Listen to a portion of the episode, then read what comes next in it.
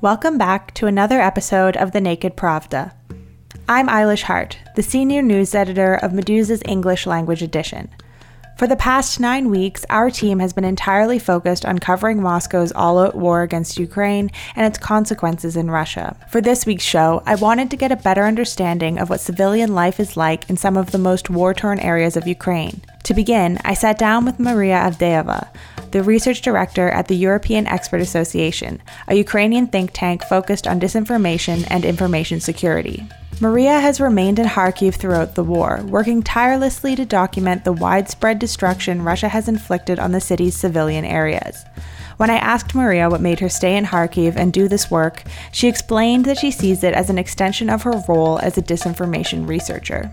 I have been researching Russian disinformation since 2014, and I saw that Russian media were uh, state media and propaganda media, which is one and the same. We're preparing uh, grounds for this uh, new aggressive war.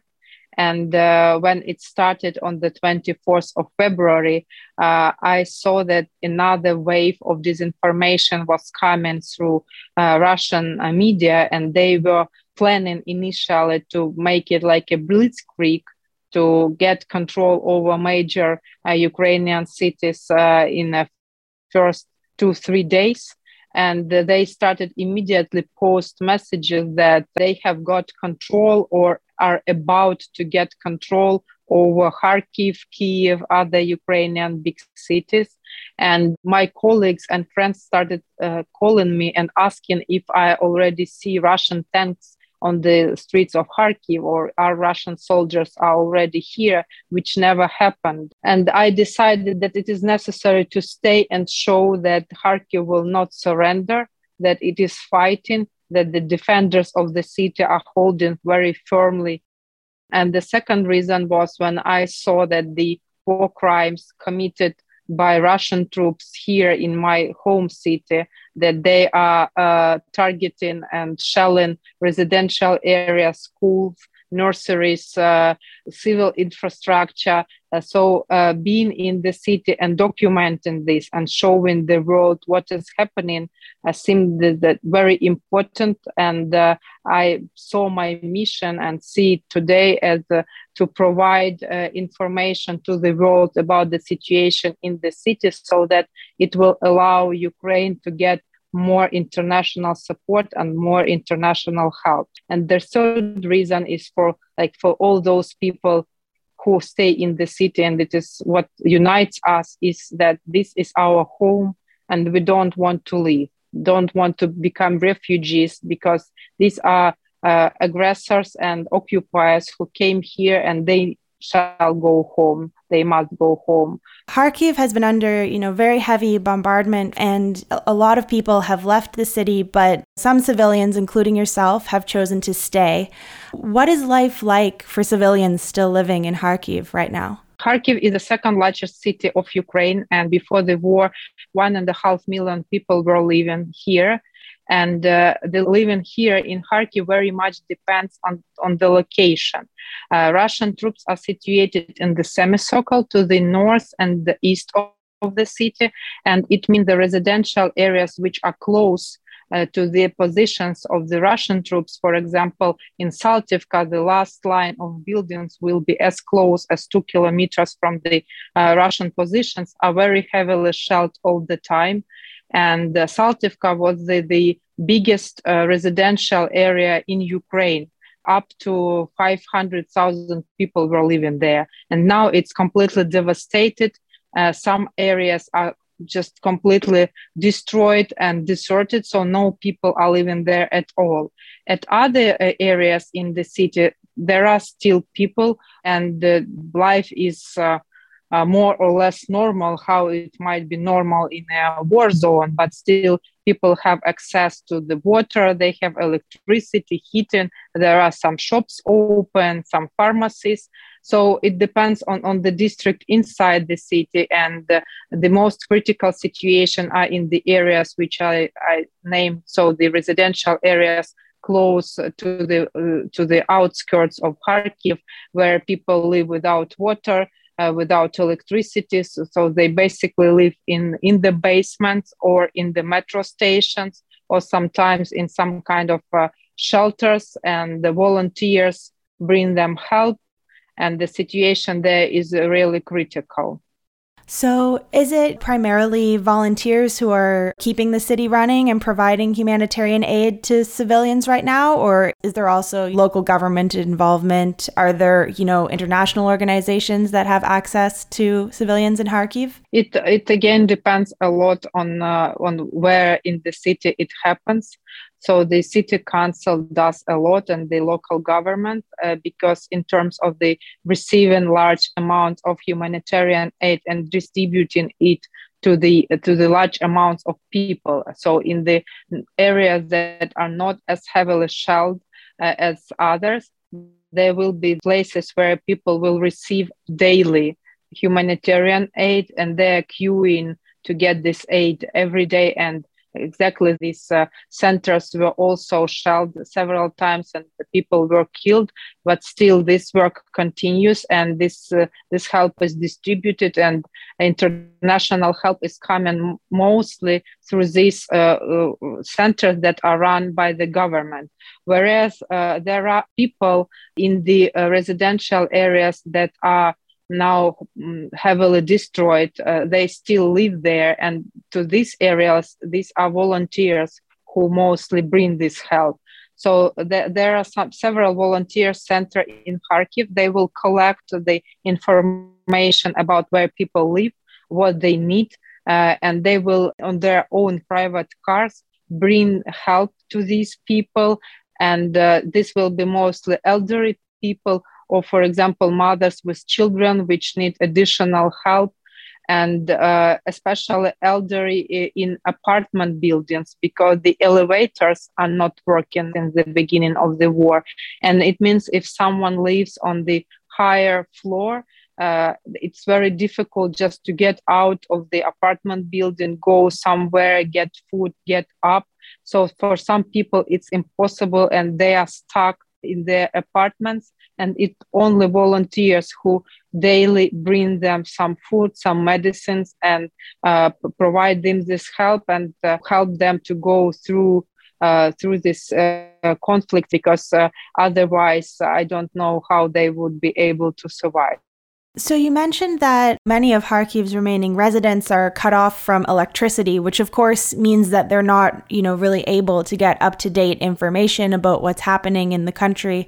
How does this affect people's perception of, of the war? There's no communication with them initially because in these areas, uh, even if they would have electricity, the network is uh, very low, so you, you can you are not able to make calls uh, most of the time and uh, they don't get any information. They they what they get is only from what volunteers will tell them. Uh, and uh, sometimes these people especially for example in metro stations are very traumatized because they are living there underground for two months already.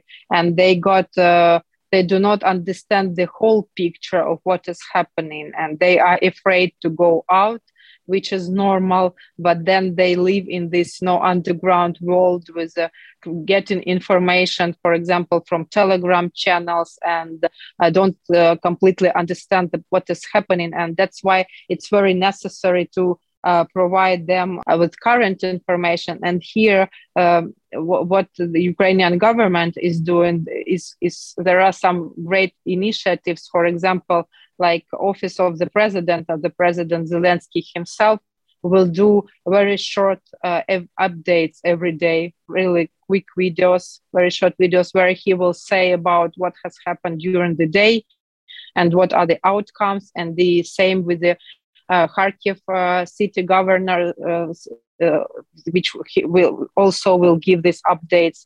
And the, they will be posted on telegram and on viber the platforms that are uh, popular among the people here. And so they will be able to to see that and understand better how the situation is developed that there is no reason to panic. So they understand the, what are the risks and how they should behave So, this problem about a lack of information is something that's happening in, in cities and towns across the country where, you know, electricity has been cut off, or even more so in areas that are under Russian occupation still. Are there disinformation or propaganda narratives coming from Russia that you feel are gaining ground in Ukraine? I don't think that Russian propaganda has uh, any basis now in Ukraine because uh, Ukrainians have already grown a very big resistance to it since uh, 2014 and uh, a lot of uh, international civic society uh, initiatives government initiatives were aimed at that because we knew very well that in 2014 this was Russian propaganda that made possible the occupation of Crimea and the uh, occupation of Donbass. Russian propaganda is mainly aimed at the population of Russia itself because here people are not buying that because no one will buy you know these uh, uh, lies about Ukrainian forces shelling our own homes or that how they would say that in Bucha where this massacre happened these were all uh, actors because people here see with their own eyes who is killing civilians and uh, what the, the Russian troops are doing.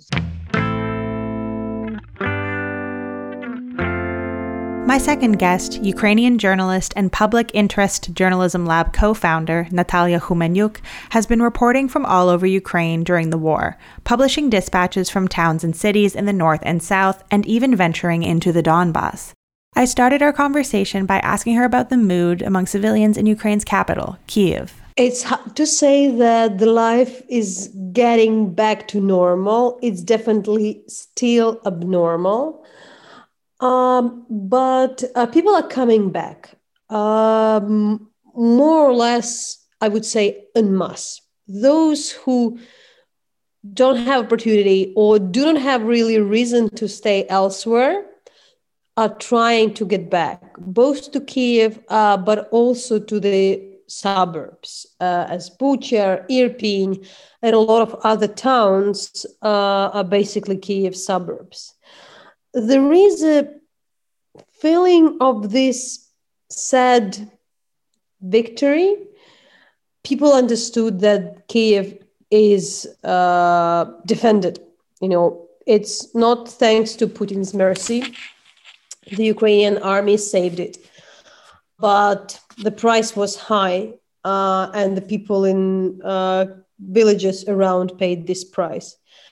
And it's very hard to separate that from Kiev because many uh, residents of uh, the Ukrainian capital basically lived outside of the town. It's their suburb. It's their you know countryside houses, the villages close to them. Um, so it's really Kievites who suffered. Uh, that's one thing.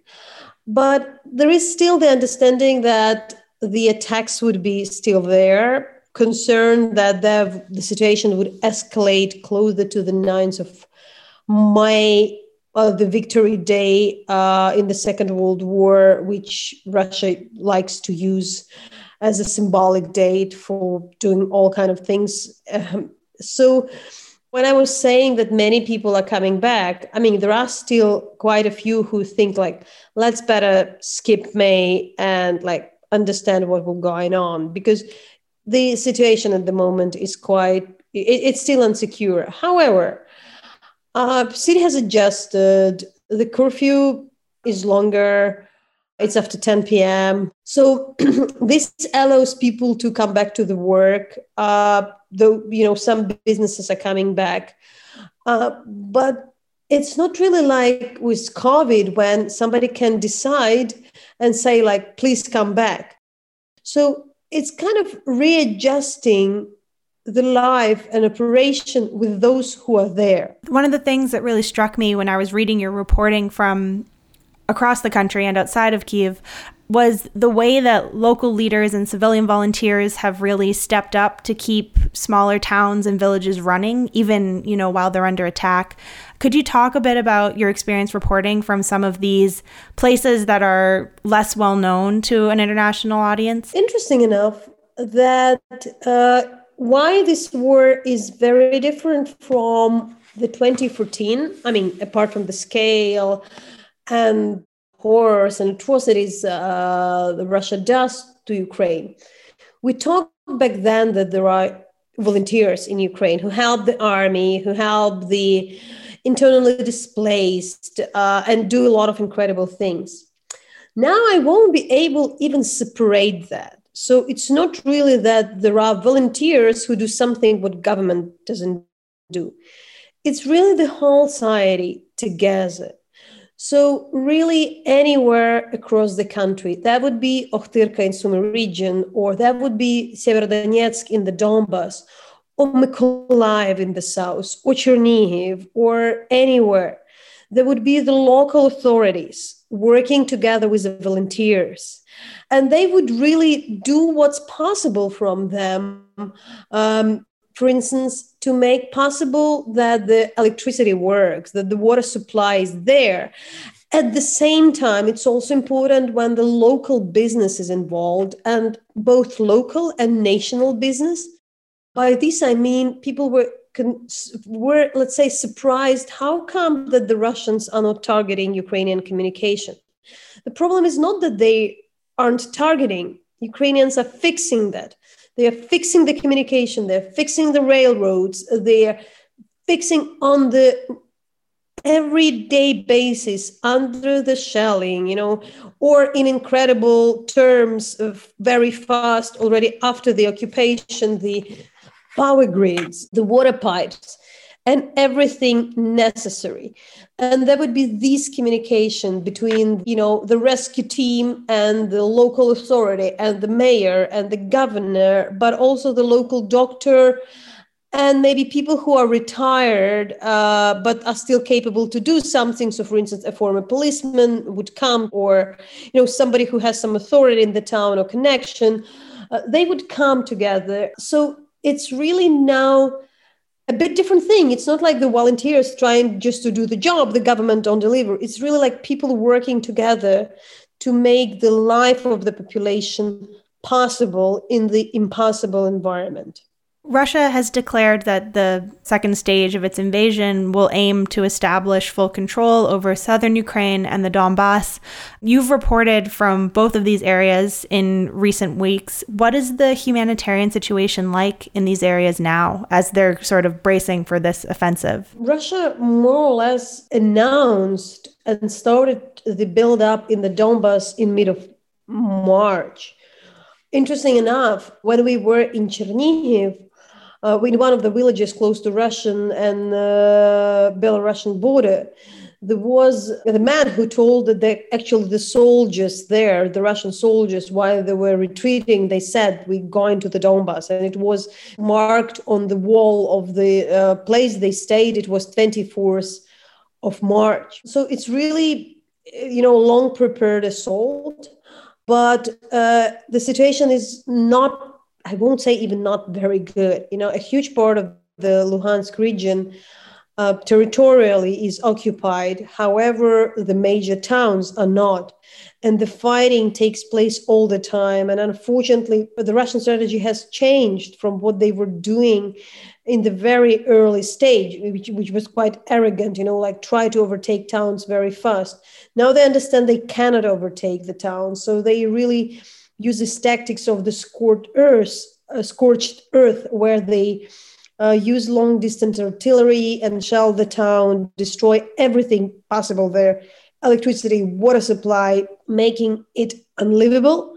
So the people would leave, and then they want to overtake it when there won't be anybody in Luhansk region which under this situation. The front line is as long as 300 uh, miles, and that's where the shelling takes place and attacks. But because it's not one place, uh, I think that's very hard to grasp for the foreign reporters, for anybody, that the, the battle is there. I don't know, maybe something bigger would come. But what's happening, it's it's already very big. The government really call people to evacuate. So there are calls for the people to leave. But we are talking about the area uh, where two and a half million people lived prior to 24th of February in the non-occupied territory. Majority of them have left, but still hundreds of thousand people stay in case of the occupation, we would see the the kind of greater Mariupol where the humanitarian aid won't be allowed to be delivered and the people won't be able to leave. So there is some rush in, in doing so. And I would would already say that the towns like Severodonetsk are not really livable at the moment. So I I would advise people to leave. The others are still okay, and it's quite a complicated choice to make. In terms of Kherson region, but also Zaporizhia region, which is in the south, we are very worried. If they are occupied. There are reasons to believe that you know the things which were happening in Bucha and elsewhere are happening there now. We know that there are a lot of people abducted, there are people missing, and there are searches against the people, and there are plans to create these sham referendums, which would be, you know, absolutely a, fantasy if you really speak about the real world what referendum means it won't be even anything like in 2014 in the Crimea. I mean, that was already, you know, a stage thing. But here, like we obviously seen, you know, like how people protested and they are still there. And so people do still demonstrate the, the fact that they don't accept this occupation. But unfortunately, it really doesn't uh, matter. You know, uh, they won't even you know like wait for any foreign reporter anybody to show and to prove something. It's enough for them to tell there was some referendum or something. The humanitarian situation is bad because it's already impossible to deliver humanitarian aid there. And it's dangerous for the people to leave. So there are constantly negotiated green corridors. It's a big struggle, but people do not feel safe to leave the area. They're afraid that they would be shot while crossing the checkpoint. There were people trying to leave the areas using like a small roads, but there were also the news that some of them were shot. So it's really those people are really kept as hostages in quite a large region of Ukraine. Yet, what I strongly also think that the initial aim of Kremlin to overtake the southern Ukraine and to create, let's say, the ground corridor up to Moldova, I don't think it's really workable because still, despite they keep Kherson, which they able to keep because they are, you know, supplying the goods from the occupied Crimea, they are still far, far away from you know, overtaking Mykolaiv and Odessa, which is uh, firmly under the Ukrainian control. In Ukrainian towns where Russian occupying forces have retreated, there have been remarkable efforts to clear away the wreckage and debris left behind and carry out repairs to civilian infrastructure. Maria Avdeeva told me that this is also the case in Kharkiv, despite the ongoing attacks yes it's happening and that strikes me uh, these efforts of the city mayor and the city council and the uh, workers who do that because they actually do that risking their own lives. And uh, now i see the tulips being planted uh, in the streets in the city center you know in front of the buildings that are completely destroyed. So they do it on purpose and the mayor himself says that this is the sign that life in the in the city continues and this uh, the city is holding and the streets must be clean and the garbage must be uh, taken out and in the parts where the electricity or heating or uh, water supply is broken they try to mm, get it back uh, as soon as possible if it is possible at all. So yes they're doing incredible work in that and they uh, that makes people here feel very uh, much better and feel the hope that the moment will soon come when the life in the city will return to what it has been before. But still still the damage is really heavy. And i think the number the last number the mayor gave is like from uh, generally in the city there are uh, eight uh, large story apartment buildings. And from from that number uh, more than 2000 was destroyed. So that's more than 25% of the building totally President Zelensky is already talking very often about how Ukraine will rebuild after the war. How important is this narrative about rebuilding for Ukrainians and for morale? That is very important, especially for those people who lost their homes. I have talked to them a lot, uh, people who are living, for example, in metro, or there are some people, like, for example, doctors in the hospital, which live there uh, because their homes are destroyed because they were living in Saltiv and now they don't have any place where to come back. And of course, for them, it is uh, necessary and so important to hear that the government, the state, uh, will rebuild the city and there, there is a possibility for them to get their homes again and uh, so they will be able to bring back their families because for, for, for many people the situation is critical and they stay in the city in the metro stations or somewhere just because they don't have where to go. And that's why they are looking forward to the possibility of, of this. But it will be happening only when the war will uh, end because it's not possible to do in the war zone and that is the biggest issue so that people are waiting um, for, for peace and uh, waiting when the this moment will come. And that is what everything what they are talking about looking forward and speaking about the moment when when they will be able to get out of their shelters and get back to normal. It's not really the narrative. It's actually something which is happening because yeah and Irpin and Bucha are partially livable uh, but I think it's it's it's really you know important for the people to see this future, and also in quite a short term. But just giving you a different example, I have a cousin with whom I'm unfortunately like really not very much in touch, to be honest, and he called me, uh, you know, knowing that I'm journalist, just to tell the story that he's in Kiev, he's an architect, and he was for some time in the territorial defense of his region, but honestly didn't find himself to be very helpful there.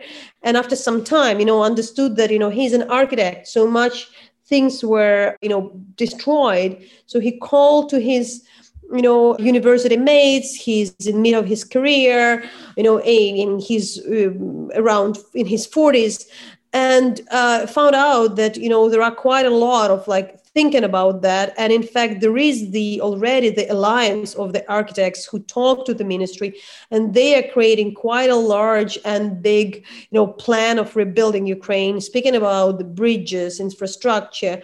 So it's there. I do think that what is interesting about this not like interesting it's it's not i probably it would be not the right word but the way what is the narrative of uh, you know the government narrative what what what uh, zelensky says. This word of course it's about you know uh, sovereignty independence uh, rule of law and the democracy. At the same time at core and the heart of that is the fight for the good life of the people you know beyond there is this theoretical and very important things Ukraine fights for the right to choose, the rule of law, the human rights. At the same time, they really have a very practical meanings. So, for instance, it's about the human life. So, it's about human security, making people live in the secure places. But it's also making the life of Ukrainians normal, despite what Russia wants to do. So, they would have the roof they would have the school to go they would have the road to, to, to drive. That would be the bridge there would be water and electricity. And it's equally important. So for, for the government and for anybody it's not a theoretical war. It's an everyday battle despite of this enormous threat and attack to really care about the people care about citizens. So actually, the local authorities, like they see their main task in this war to care about citizens and rebuilding Ukraine. It's not something theoretically nice, you know, narrative, which of course is important. It's really a very practical thing. People in Chernihiv suffered, and we want them to have their bridge back. We want them have the water back. We want that the people in Irpin can have the you know internet connection as soon as possible because they already suffered and they deserve to be treated the best. So, apart from what they experience, they would get the best from their country. After Russia launched its full scale invasion, a lot of Ukrainian journalists had to essentially become war reporters overnight, but you're not one of them. You have extensive experience covering the war in the Donbass and reporting on security and human rights. So I wanted to ask how is covering this war different? I reported some other conflicts, and I think that there is a drastic difference from the war and the conflict. This is a really full scale military assault. It's nothing that you discuss any, you know, peace building efforts and negotiations, which often are connected to the security. It's really an imminent security of people. So this is the one thing. The second is this war, and it's not my speculation. I talk to the historians, I talk to a lot of people. This war really could be connected just to the Second World War. It's very kinetic, it's very old fashioned, but also from the notion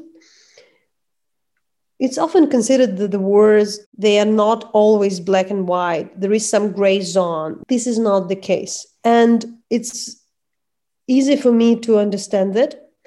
But I think, especially when you're writing for international audience, but in general, you know, like you just are not any longer used that something could be that black and white, something could be that obvious.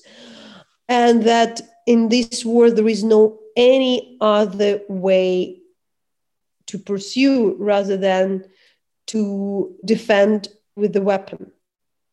So this is a, re- a really a kind of a different type of war.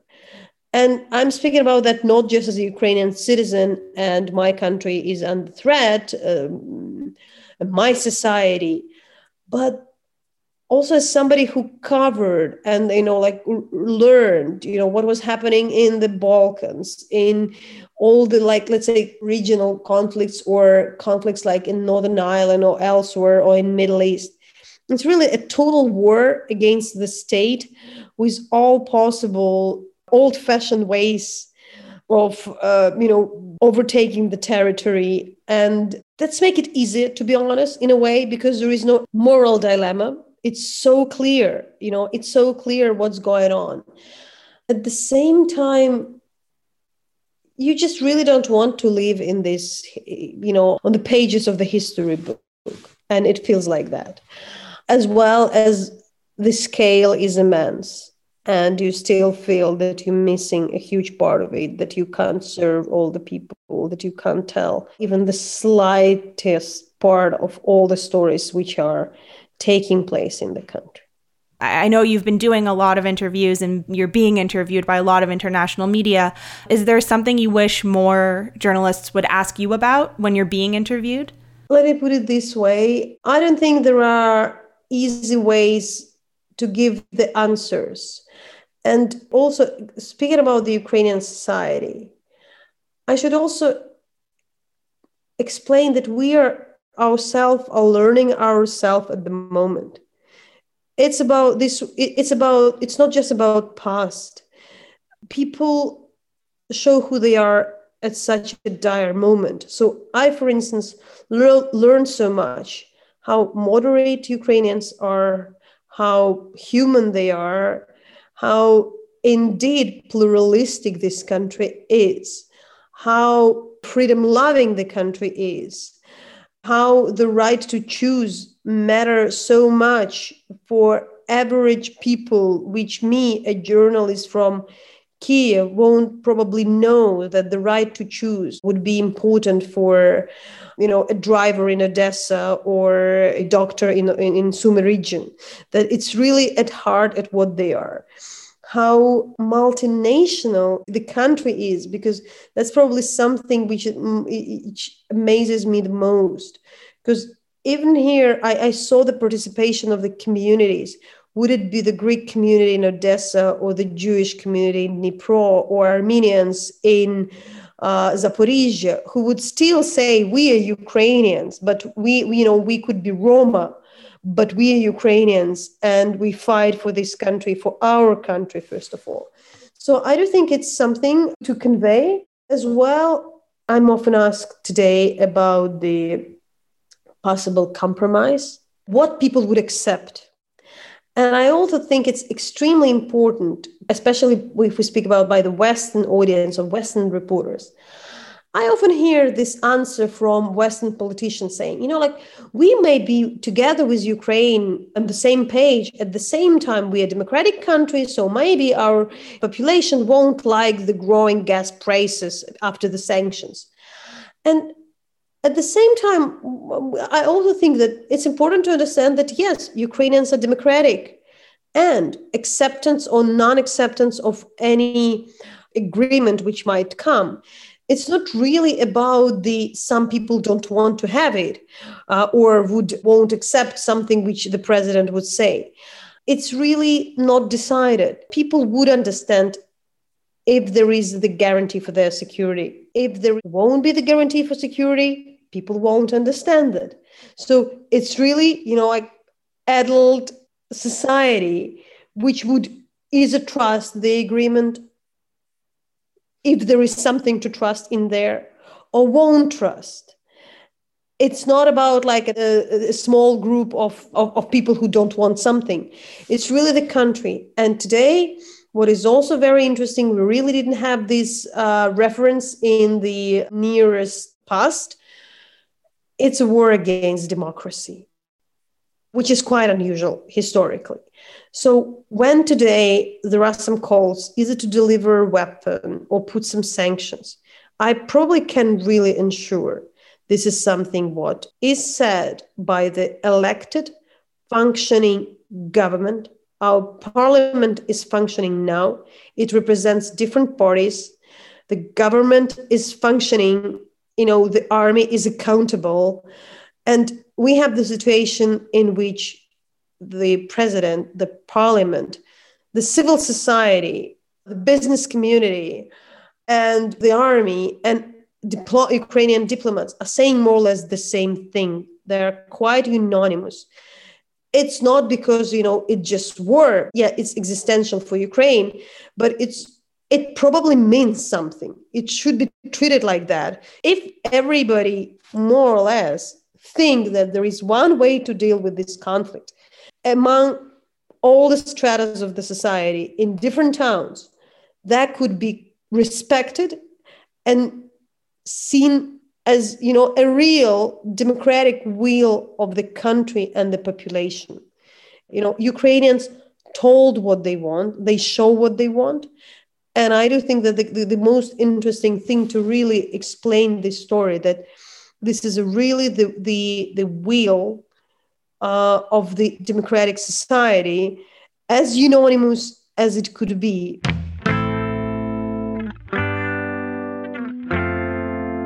The Naked Pravda is a podcast from Meduza. It's our only English language show, and I hope you'll recommend us to your friends and leave a review on Apple Podcasts or wherever you're tuning in to help put this program in front of more people.